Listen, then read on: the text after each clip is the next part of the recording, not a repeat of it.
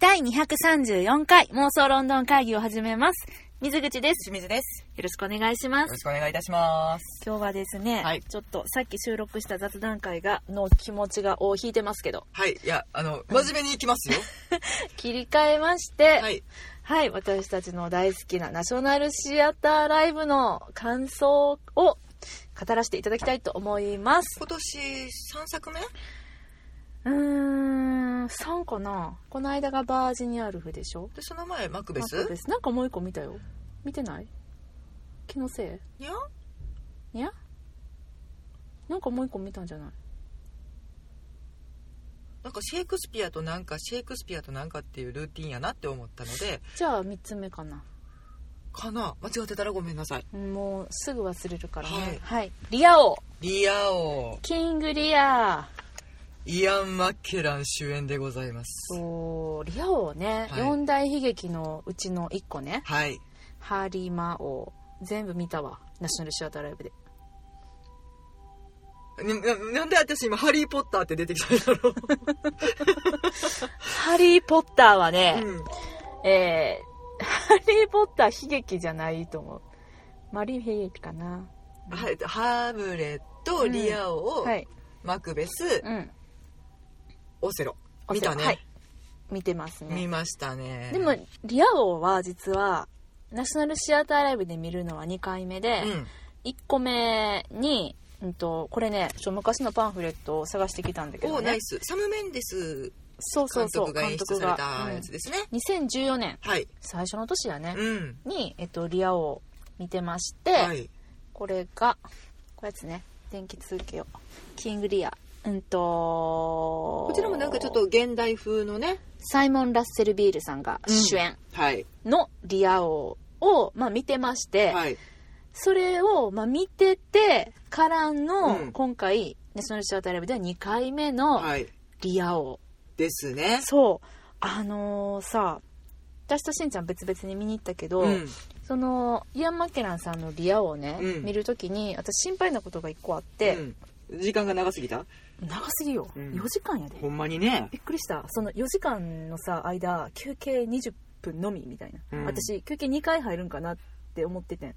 だから第1幕が2時間半ぐらいやっめっちゃ長くて、うん。で私もう休憩かなもう休憩かなって思いながらうん。見てて、うん。はいこの後休憩いや違った。この後休憩みたいなのが3回繰り返されて私の中でさ。だいぶなんかそういうね、あの、うん。ちょっときっかけっぽいシーンが、まあまあ来るんで、そう。よっしゃ、ここかな。いや、違った。あ、次かな。違ったね。そうやみたいなね。なんかそれはちょっとノイズにはなったけど自分の中でね、うん。うん。でもあの、まあ、別に長いことが心配だったわけじゃなく、うん。その前のそのサム・メンデス版のね、はい。サイモン・ラッセル・ビールさんのリア王が、うん。なんかちょっと私的にはまあ可もなく不可もなくみたいな感じであんまり心に響かなかったっていうかリア王っていうお話そのものがそんまあちょっなことと私も印象薄かったかな。そうだね。でなんか、うん。えどんなんやったっけ？と思った時に、ん。私の中ではそのパッと出てくる思い出すシーンが、うん。最一番最初の,、うん。そのリア王が3人の娘たちに、うん。えー、ともう私は引退します、うんうんうん。だから自分の領土うん。をあなたたち3人に分けるけれども、はい。どれだけあなたたちがじ私のことを愛しているかっていうのを今ここで表明してみなさいみたいな、述べなさい。まずは長女から、みたいなそうね。そうそう。そう、ん。そのシーンと、うん。あとはえっと割と最後の方のシーンのね、えっと、リア王が、まあ、このサム・メンデス版では特にやけどなんかちょっとこうあの認知症っぽくなってさうん。であの体が弱っちゃってうん。入院してて、うん。でなんかそこになんか三女がこう見舞いに来るみたいな、うんうんうんなんかそのね私ね2個しか覚えてなかったのシーン的に。うん、なんとなくわかる。うん。うん、私もそのシーンはなんとなく見たのは覚えてるんだけど。でストーリーとかも全然忘れてて、うん。覚えてた？いやストーリーはなんとなく前から知ってるっていうところもあってうん。わかんねんけど、うん。なんかあとねサム・メンデス版はね、何しかマイクとの相性が悪くてあボスボスボスボスってなってた。ずっとノイズが入ってたのね。今回もノイジーやったよ、うん、それはね多分ねイアンが悪い。まあまあまあ、ん。まあちょっとねあの、うん。サム・メンデス版の方は、うんおそらく、まあうん。サム・メンデス監督映画監督さんなので、うん。ナショナルシアターライブの絵面にもとてもこだわられて多分自分が編集に入ってらっしゃったとかなんかそんなんがあったんやと思うねんけどなんかとてもそのうん。まあなんていうのそのマイクがうん。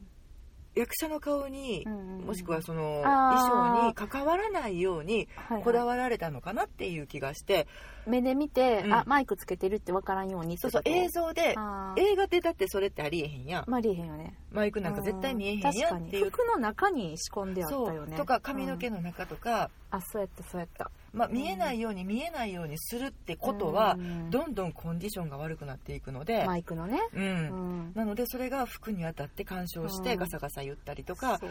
ちょうど人がうん。あの動かす部分につけたりとかはいはいはい。お芝居で。体を動かす部分ね。あとだからそのお芝居でうん。使いたいところにうん。マイクがあって、うん。それが逐一バスバスボスボスボソボソ言っててはいはい。でそれがやっぱマイクに直接当当たるノイズやから、うんお客さんにとってはそれが一番近い音になっちゃうやんか。はいはいはい。舞台の上で立てる音よりも、うん。マイクが直接拾う音の方が多いし、うん。なんなら自分が発する声よりも近いところでノイズが発生してしまうので、はいそれしか聞こえないっていう状態が2時間3時間ずーっと続いてて、もうそれで集中力が途切れてしまって、うん。だからなんか絵面の印象がそのこだわりはった割に薄くって、なるほどね。うん。っていうのがうん。私のサム・メンデス版の感想。うんそうだね。うん。なんかそうやな。うん。私はなんかこうさらっとしてたなっていうイメージやったんだよね。うんまあね、なんか現代風の衣装をつけそうそうそう、て、う。ん現代風っていう形で撮ってらっしゃったんだけど現代に置き換えてね、ううんん。時代設定をね、うん。あのまあ、スーツ着たりドレス着たり、うん。ヒールを履いてうん。やってたうん。んやけどそれにやっぱり意味が見出せないというか、そうねそうね、うん。まあ、それはあの前回にうん。マクベスで、はいはい。あのロリー・キニアさん主演のものを見た時に感じたのと同じ感想、ちまあ、近しい感想かな、そうね。そう。なぜ持ってきたっていう。私そうそうあのだから、えっと、もちろん同じ題材やから、うん。リア王やから、うんそのサム・メンデス版うん。ともちろん比べて話すっていうのもそうやけど、うん。そのだ何個か前にレビューしたマクベスね、うん。そのマクベスともすごいうん。今回対照的やって、うん。あのいい意味でいい意味であの対照的かつめっちゃその楽しめたっていうかキンキングリアごめんキングリアってここに書いてたから、うんキングリアって呼んじゃった。リアをね。リアをね。その話もしたいと思ってた、うん。なんとなくもう最初にざっくり言っちゃいますけど、うんうんうんえっと時代交渉とかそういったもの、まあ、現代風に持ってくるっていう意味で見た中で、うん。多分今回のリア王と、えっ、とロリー・キニア版のマクベス、マクベス。あ違う違うハムレット。ハムレットね、うん。うん。が同じグループで、はいはいはいはい。で、えーとう前回のロリー・キニア版のマクベスと、うん。この前のリア王と、はいはい。あとう言ってしまえばベネディクト・カンバーバッチさん版のハムレッああはいはいはいはい、トがうん、同じカテゴリーかなすごいね。カテ新しいカテゴリー生み出したね、うん、私の本当にざっくりとしたはい印象、はいあわかりますわかります、うん。まあ、私たちの好みはとても似ているので、うん。多分近しい感想を持ってしまうんだと思うんだけれど、うん。なんとなくそういうグループ分けができる気がする。今回は私たちのカテゴライズの中うのん。イケてるカテゴライズの方やった。うん、めっちゃ良かったね。めっちゃ良かった期待してなかったというば嘘になるんだけれど、う。ん。ここまでうん。自分が気に入る作品だとは思ってなかった。めっちゃ良かったです。あの、うん。なんか特に、まあ、記憶の新しいマクベスと比べて言うとね、うん。マクベスは、まあ、そのさ、えっと、解説にもあったけど、うん。あえて大劇場でやってね、うんうん。であえてそのお客さんとその舞台との間に、うん。すごいこの距離感というか隔たりをつけてやって、しかもどこの国ともあの特定しないうん。中でちょっとこうファンタジックな、うん。あの舞台設定うん。でやってかつ多分その演出家の意図としては、恐怖感も感じてほしかったんやと思うねん。うん。おどろおどろしさとか。うん。ね。で、うん。今回のリア王は逆にあえて300人規模のちっちゃい劇場お客さんがね、座席が、うん。花道を作そうった状態で。そうセンター花道で客席がっつり減らして、うん。ちょっとしか入ってなかったのお客さんね、うん。もったいなって思った。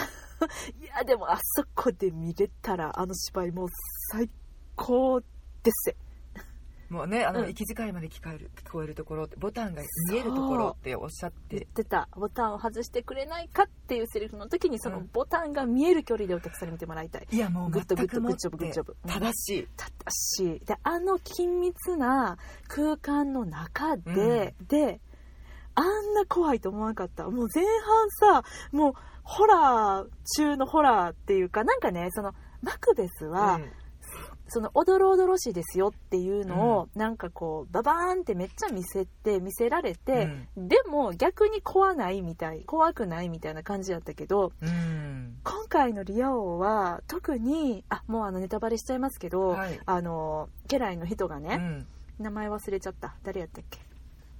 家来の人。家来っていうかさあのうんとお父さんお父さん、うん。グロスター伯爵？そうそうそうそう、が途中であの両目をえぐられるっていうシーンがあるんだけど、はい。そのあのえぐられるうん。えぐられてる瞬間を私たちは見見るわけじゃない。今舞台なので、うん。ほんまにえぐられてたらえらいことになるんで。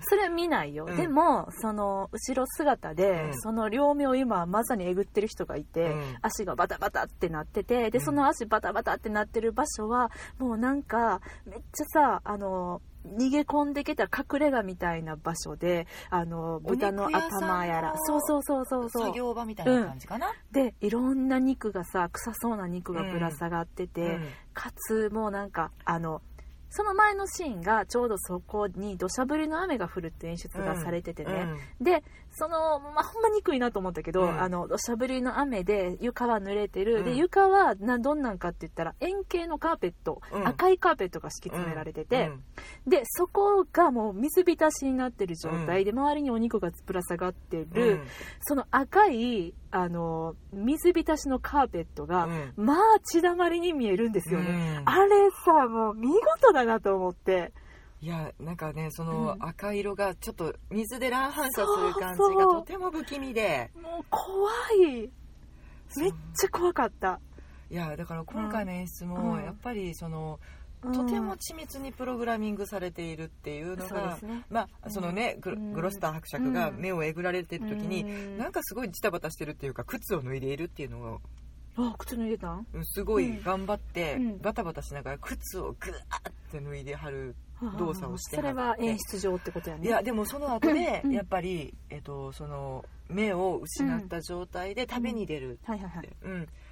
いう時に彼はずっと靴下で穴の開いた靴下で歩き続けるっていう演出をするためにそこで靴を脱ぐんだなとかっていうのが後になってわかる。そっかえその後あれか。ずっとはけれなかった。そのまんま舞台上にいてそっからあ、うん、そこからあの血を、血のメイクをしなきゃいけないし着替えなきゃいけないからあでもちゃんとそ引のっ込んではんねんけどあー。そこで靴を脱げてしまってそこからもう靴を履かずに靴下で旅をにそういうことか。ちゃんとそこに伏伏線じゃないけど物語上のあ整合性をちゃんと取ってるってことやね。うん、いや、うん。なんなら、うん。あのお金持ってるし、うん。あの息子ちゃん江戸が。エドガー君と会った時に、うん。エドガーに服は買い与えてるのよ、そうやったっけ？うん、あなんかちょっと全然覚えてなかった。エドガー君は、うん。その時あのお父さんうん。が目をえぐられてる時には、もう半裸の状態やねんけど、その後で旅を続ける時に、うん。靴も服も買ってもらって、そっか。身につけてんねんけど、うん。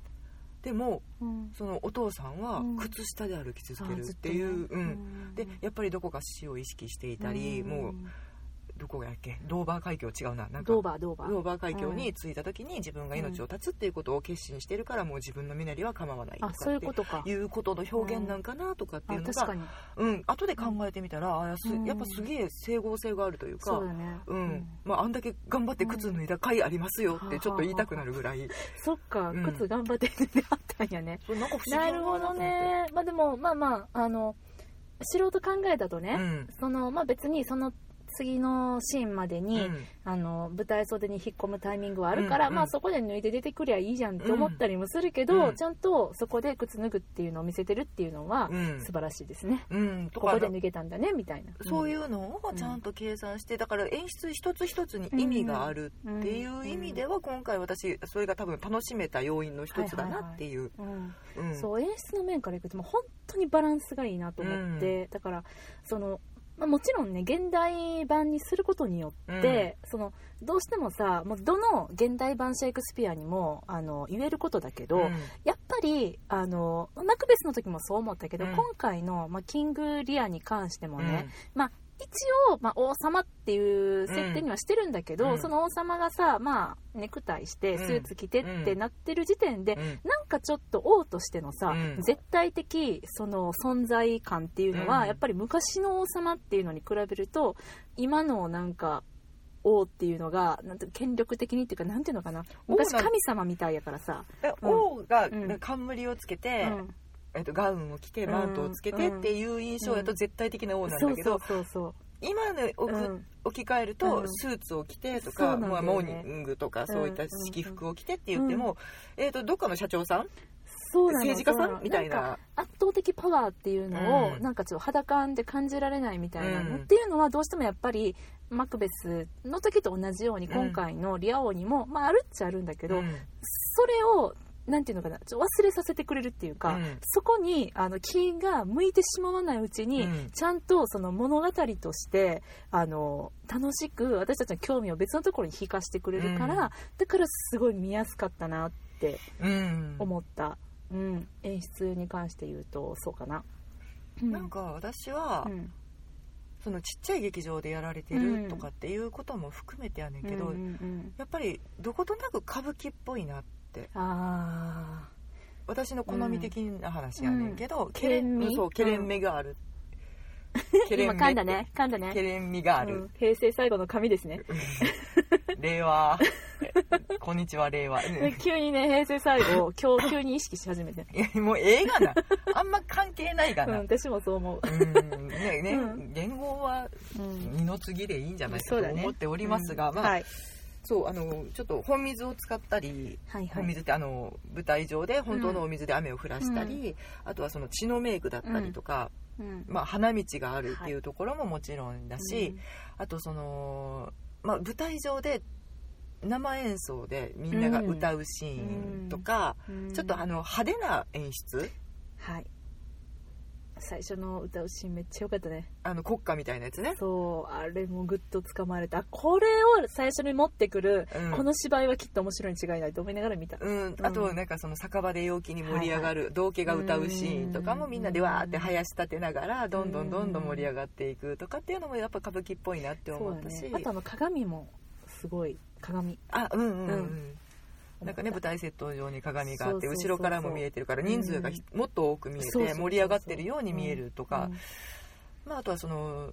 さっき言ったように目が見えなくなってうん。もう目を潰されているから、うん。ずっと血がうん。目の周りについてるっていうメイクとかもやっぱ派手で、まあ、衣装ももちろんそういう派手な衣装を好んで着てらっしゃるっていうのもあるんやけど、なんかそういうのがうん分かりやすいっていうか。そうそうねそうね。うん、なんかなうん。シェイクスピアって高尚なものやと思ってるけど、うん。やっぱりそういうなんか下町感というか下世話感というか、うんお客さんの心にうん。どうやって分かってもらおうみたいなのをやらないとうん私たちは楽しめないのかなって、そうねそうね。でね私ねすごい歌舞伎と似てるっていうのをうん。めちゃくちゃもう完全同意やねんけど、うん。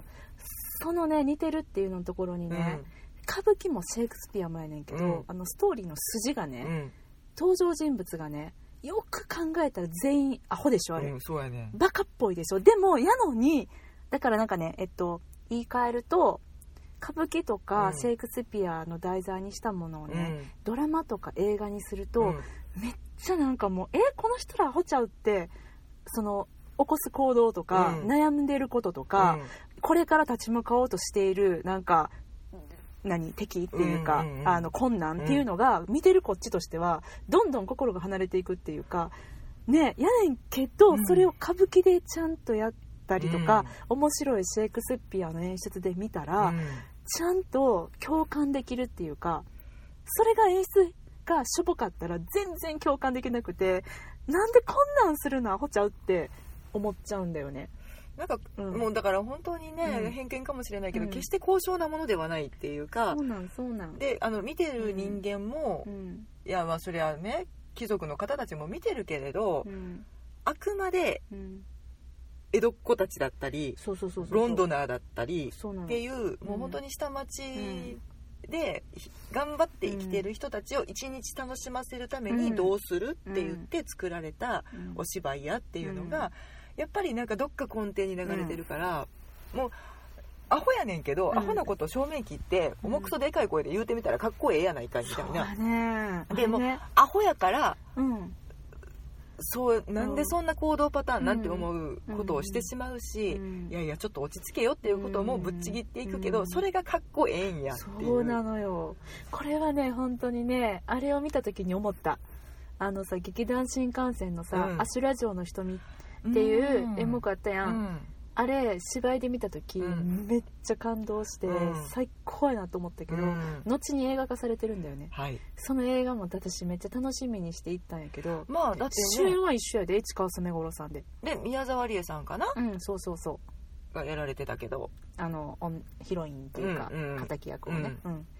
うん、もうねあれ見たしんちゃん見ましたよ。いやもうあれびっくりしてえ、うん。何これ全然面白くないと思って同じ本やのにと思ってそれにすごく似てるなって思いました。その面白くないシェイクスピアの話ね。今言ってんの。うん、なんでまあ筋書きが映画向きではないといううん。か、そう。ケレン味が必要なんだねってことね、うん。冷静にやったらあかんねやってそう。いうそうそうそう。そう今回本当にシェイクスピアって面白いんやって思えた。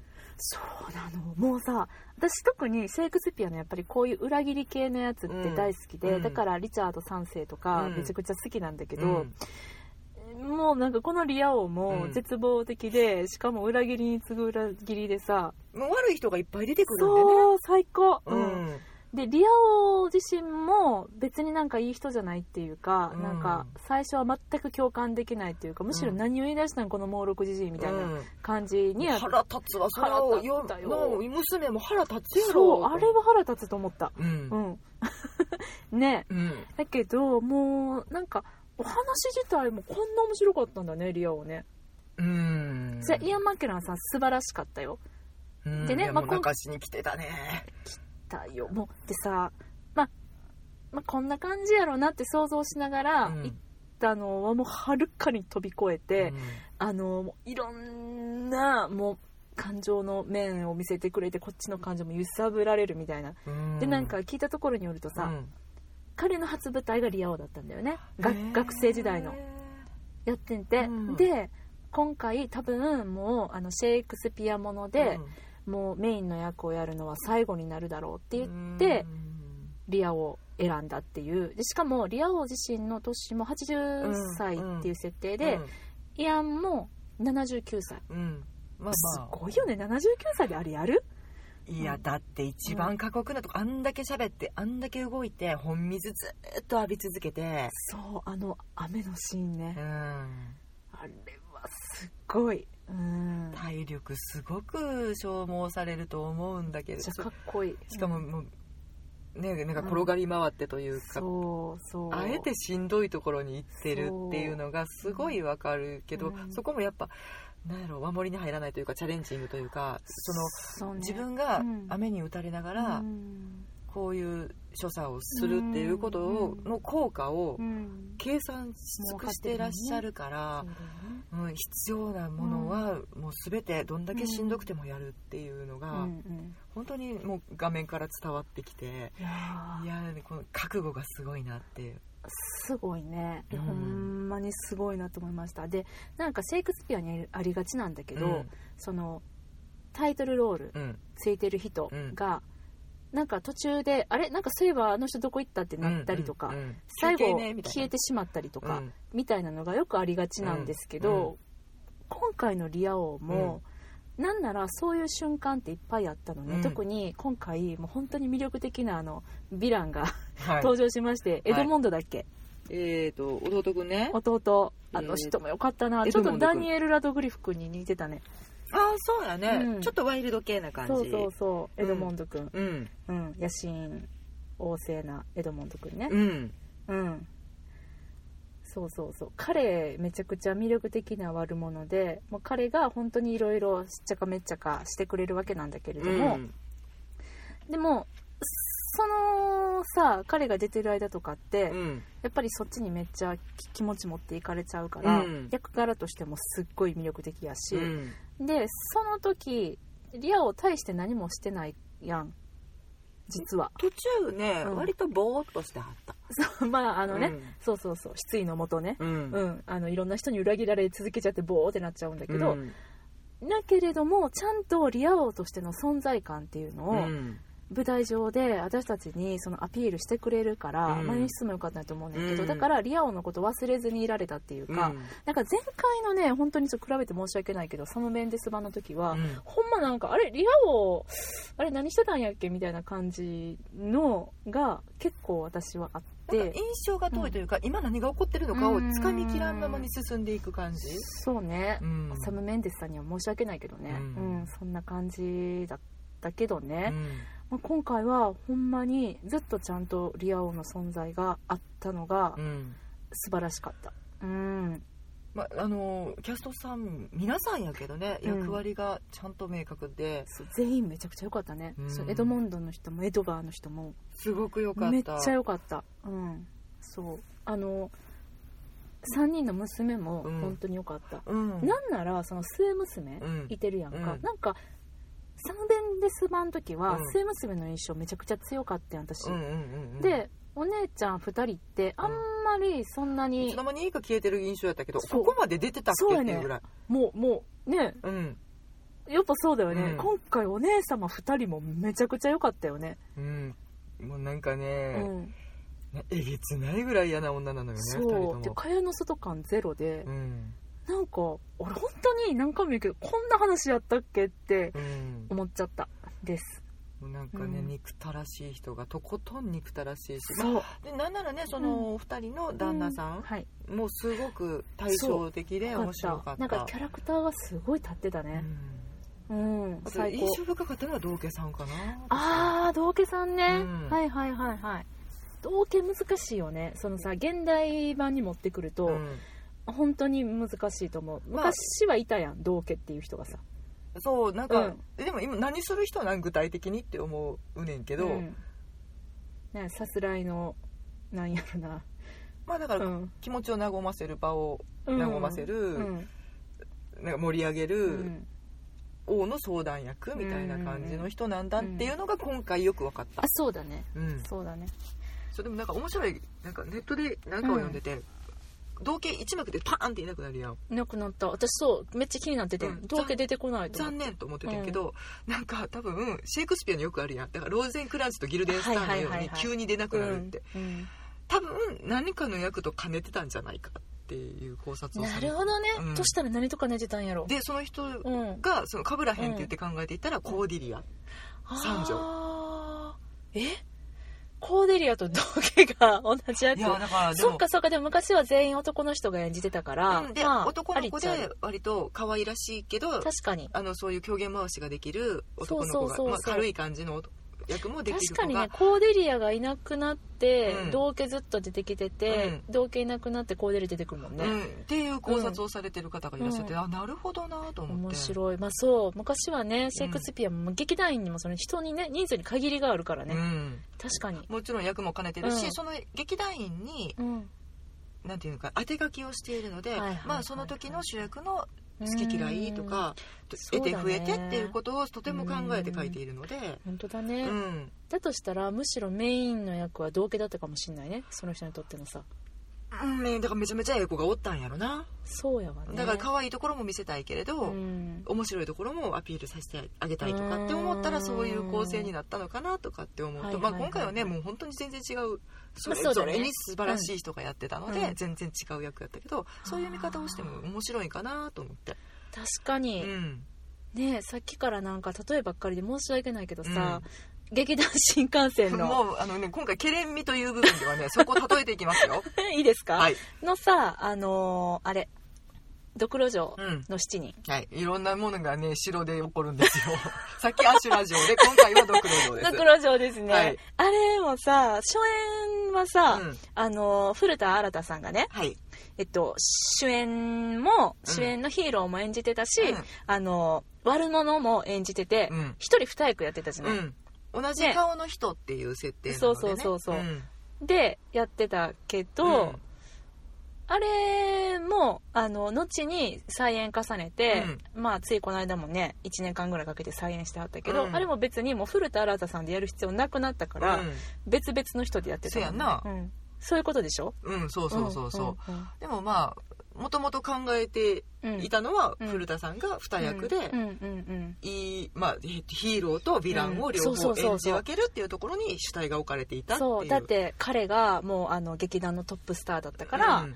あのねそれはさそうだから彼看の板俳優がうん。ヒーローもするしヴィランもするってなったらそれみんなキャーってなる。なるなるなるなってたからね。昔の古田新太さん、超かっこよかったんですよ、ね。皆さん。そういう話。そうそうそう。まあまあでもそういういうことかもね。効果があそういうったのことだよね。かもなって想像してみるのもとても面白いなと思って。確かに面白い、ううんん、うんうんうん。そうだね。うん、言われてみれば納得するし、それはそれでとても魅力的なんだろうなと思って、そういう意味で言えば、うん。その今の時代やなと思うのが、うん。そのえっと元々の王の右上だったうん。ケントさんはいはいが女性になってるっていうのはやっぱり現代っぽいね。うん、うん。でもとても素敵だったね。よかったね。無理がないというか。そう。うん、うん、ただその一番最初にね、うん。まああのまあ、リア王ご乱心となってさ、うんあの本当は三女にうん。一番いっぱい、えっと、領地を譲りたかったけど、うん。まあ、上の2人はおべっか使って、ねうんまあまあ両端のね。そうそうそうそう。うんあのうん。おべっか使っていい気分になって、うん。さあ三女はどんないいこと言ってくれるんやろうと思ったら、うん。いやまああの私はそんな上2人の姉が言ったような、うん。あの心にもないような嘘は言われへんみたいなうん。ことを言って、うん。ガーって怒って、であの腹心の部下であるケントさんですら、うん。お前ももうやめてまえバーンみたいにうん。なってさ、うん。ケントさんも辞めさせられちゃったじゃない、うん。でもその後でねケントさんがさ、うん。いやもうどうしてもやっぱり陛下のことをお守りしたいからって言って、うん。陛下のもとに行くじゃない、うん。自分の身分を偽って、はいはい。なんか変装して、うん。なりきれてないあの変装。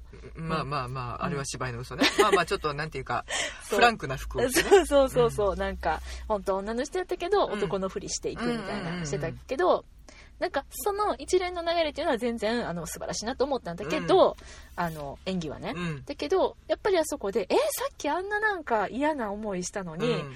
えやのにまだリア王のところ行こうとすんの？えこの人なんなんてちょっと思っちゃったっていうそういう感想。うん。まあ、あれが男性やったらまたちょっと話は違うんやと思う。そうやねあれなんか女性やったからそういう気持ちなんでそうならんかった？いやうん、うんいや女性にして、決して嫌な気持ちはしないけど、いやでその彼女の芝居がとても素晴らしいので、みもう普通に見れたんやけど。そう途中からはめっちゃ好きになった、うん、まあうん。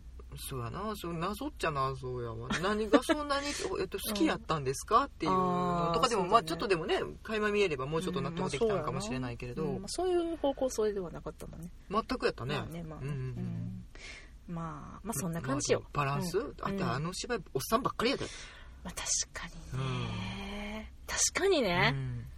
でもそういうことはあんまり感じんかったね。うん。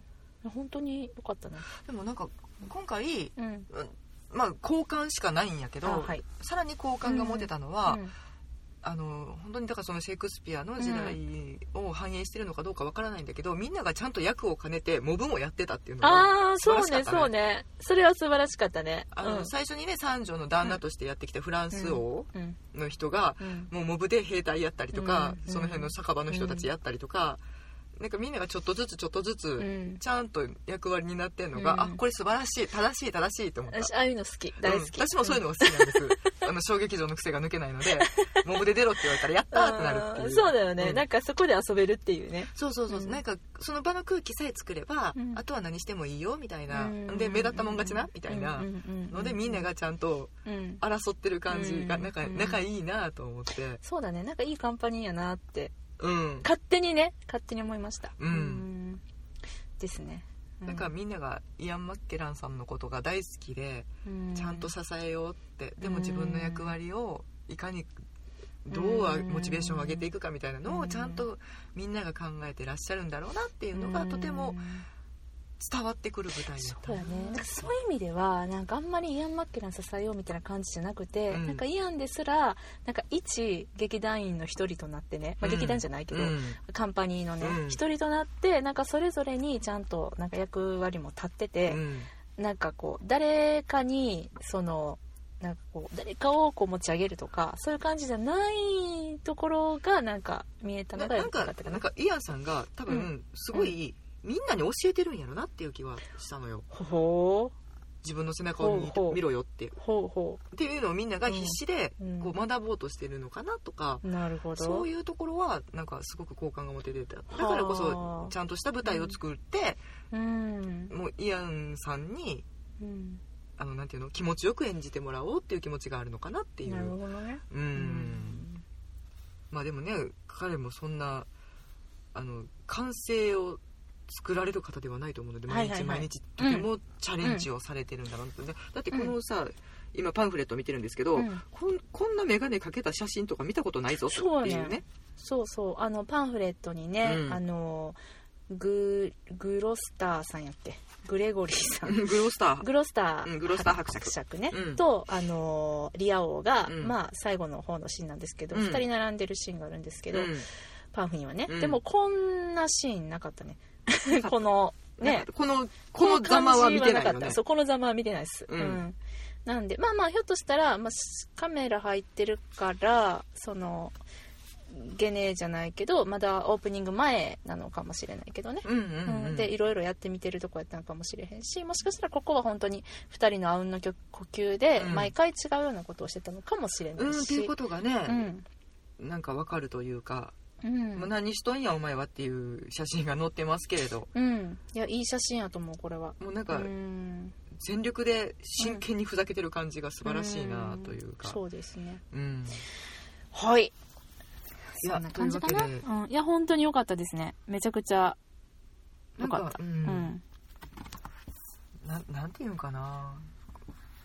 すごいね舞台行ってって思った、うん。嬉しかったこれ見れて。なんかちょっと今年のあのナショナルシアターライブは、ラインナップも地味っていうか渋いし、うん。なんかもうマクベスもうんとかってなってたので、うん。またシェイクスピアかって思ってたけど、うん。いやーやっぱりシェイクスピアって面白い。もう最高だなって思いました。やっぱ好き。うん、まあ、うちらがちょっと派手好みなんかもしれんけどね。うんそうかな。そういうことなのかな。あとまあまあ分かりやすい。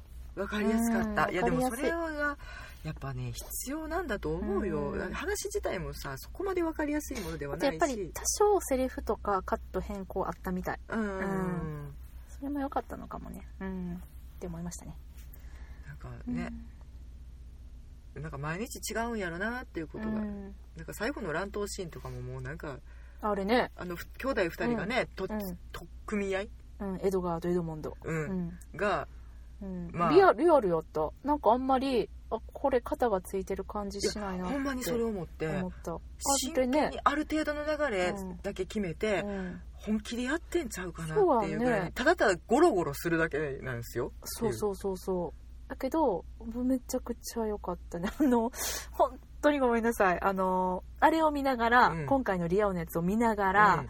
やっぱねベネディクト・ガンバーバッツのハムレット思い出したもんまあね最後にフェンシングで戦うシーンそうそうそう。そう謎のダンサーたちが出てきてさ。うん。謎のね あれ何だったんだろうと思って。あのそれこそうんなんか振りがついてたんだよね。うん。いやあれは多分ちゃんと立師の方がついて、うん。ちゃんと一挙手一投足、ん。まあ、そのフェンシングの名手っていうことでつけてたんやと思うねんけど、うん。あんまりね私らが見た時はそれがいい具合に作用してなかったのでう、ん。まあそのまた開幕して日が浅いうちに見に行ったやんうちら、うん。なんか後々、まあ、ちょっとよくはなったらしいんやけど、うん。それでもね、うん。けどなんか対局っていうかその演出の付け方がね、うん。わあすいません落ちちゃった。うん。やけど今回はもうほんまに、うん。えっと、とりあえずナイフ出すな。そこから掴んでな。あとちょっとしばらくゴロゴロしようかぐらいでその日のテンションでちょっとあ取れちゃったどうしようとかそうなんか危なっかしさすら感じて、うん。なんか本当に刺さるんじゃないかってうんちょっと心配したぐらいに、うん。あのリアルな感じで良かったです。まあなんかねそういったところの生々しさっていうのもね、うん。あったんかなと思って。そうやね。いや、うん。本当にね素晴らしい作品に出会えたね。そう。これ多分私もし生で見に行ってたらもう立ち上がれてないいと思う。やうん。これはあの映画館で見てるから、うん。言ってもまだスクリーンっていううん。大きなさ、あの幕がねうん。私らの前にあるから、うん。でこれほんまにあの中でもう見てたらやばい、うん、あのなんか怖すぎる、うん。水のそうそうそうそう湿気とうか、ん、匂いとかね、うん。うん。あとその息遣いがずっと聞こえる中でとかってであの照明に、うんなんならこぼれ照明に入ったりとか、そうそうそう。っていうのの中で見てたらいやもうほんまに一生忘れられへんやろな。これはやばいと思います。ううん。んなんでちょっとねあのこの演出家さんうん。他にどういうのやってんのかなと思って、うん。まあ、パンフレットで見てみたら、うん。あのその他のスでの英国での作品はちょっと載ってなかったんだけど、うん。日本でも何作か演出してらして、もしなんか機会があるんだったら見てみたいなと思いました、おーほんまやうね、ん、あルツボとか民衆の敵とかアーサー・ミーラーやってるんだよね。うん。ヨロミジュリもやられてたんだね。そうそうそうそへえ、うん。どうにかして手に入れてちょっと見たいな。ううんって思います。ちょっと気になる演出家さんだなって思った、うん。他のシェイクスピア作品をなんかの演出を見てみたいなって思いました。うん。うん。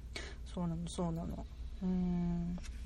あとねこの2010年のパンフレットを見てて、はい。面白い文章があったんだけど、うん。うんとまあナショナルシアターライブでは現代版シェイクスピアを作らせたら右に出る者はいないと評判の演出家ニコラス・ハイトナーって書かれててあニコラス・ハイトナーってやっぱそういう位置づけなんだと思って現代版のシェイクスピアやらせたらもうピカイチみたいなそういう位置づけなんだよね。いやーなるほどね。ねまあ、確かにそうやなって思う,、んんんだってハムレットもめっちゃ良かったし、うん。オセロもやったかな。うん。あそうだね。そうそうそう。でこの間のジュリアス・シーザーうん。とかも。ジュリアス・シーザーも面白かった面白かった、そうそう。だからちょっとこのえっと今あ回のジュリアス・シーザーこっちグループね。こっちどっちやねん。グループね。うんうんわかるわかるわかる。あのリアオとかのね。こっちグループ。リアオとハムレットとハムレットえっと、まあ、ハムレットはロリーキニア版ね。ロリキニア版ね。はうん。こっちグループね。わかりますわかります。うんそうそうそうそう。カテゴライズ好きね。ですね、うん、そう今回はジョナサン・マンビーさん。はい。要注目ですね。そうそうそう。ちょっと気になるなって思った。うん。ロイヤル・シェイクスピア・カンパニーにいらしたらしくって、うん。ん。いやそりゃシェイクスピアに対してずっと考えてた方だろうからね。そうでしょうね。うん。うん。なんで、まあ、ちょっといろいろ気になるなとこれからも見てみたい演出家さんだなと他の作品もね思いました、うん、うん、捕まえたいね。はい。というわけではい次回はいよいよお待ちかね。英国万歳です。マットネス・オブ・ジョージ3そうですそうです。ジョージ3世ご乱心みたいなタイトルうん。なんかねそう本当にアランベネットの。映画が見たいんだけどな。映画ね、うん。ちょっと今。映画版ねあの、うん。イギリスとかではうん。DVD とか発売になってますが、うん。ちょっと手に入れれてないのでそうそうそうそう、うんそうなんですよね。まあ、でもビジュアルもね、うんとてもかっこいい感じねこれは多分当時な感じかな、ああ、時代設定ってことね。うん、ですねですね。うん主演がマーク・ゲイティスさん、ママークゲイティスさんです。はいはい。で、うん、2時間40分で休憩あり、いいね。あいいサイズ。うん。うん短いと思ってしまったこの私負けそう いやいや、いいサイズでございます。こちらが、えっと、5月31日からはい6月6日まではいということでね、見逃し厳禁はい、皆さんぜひ見に行かれてください。絶対面白いやつだと思います。うんうん。はい。楽しみです、うん。こんなとこかな？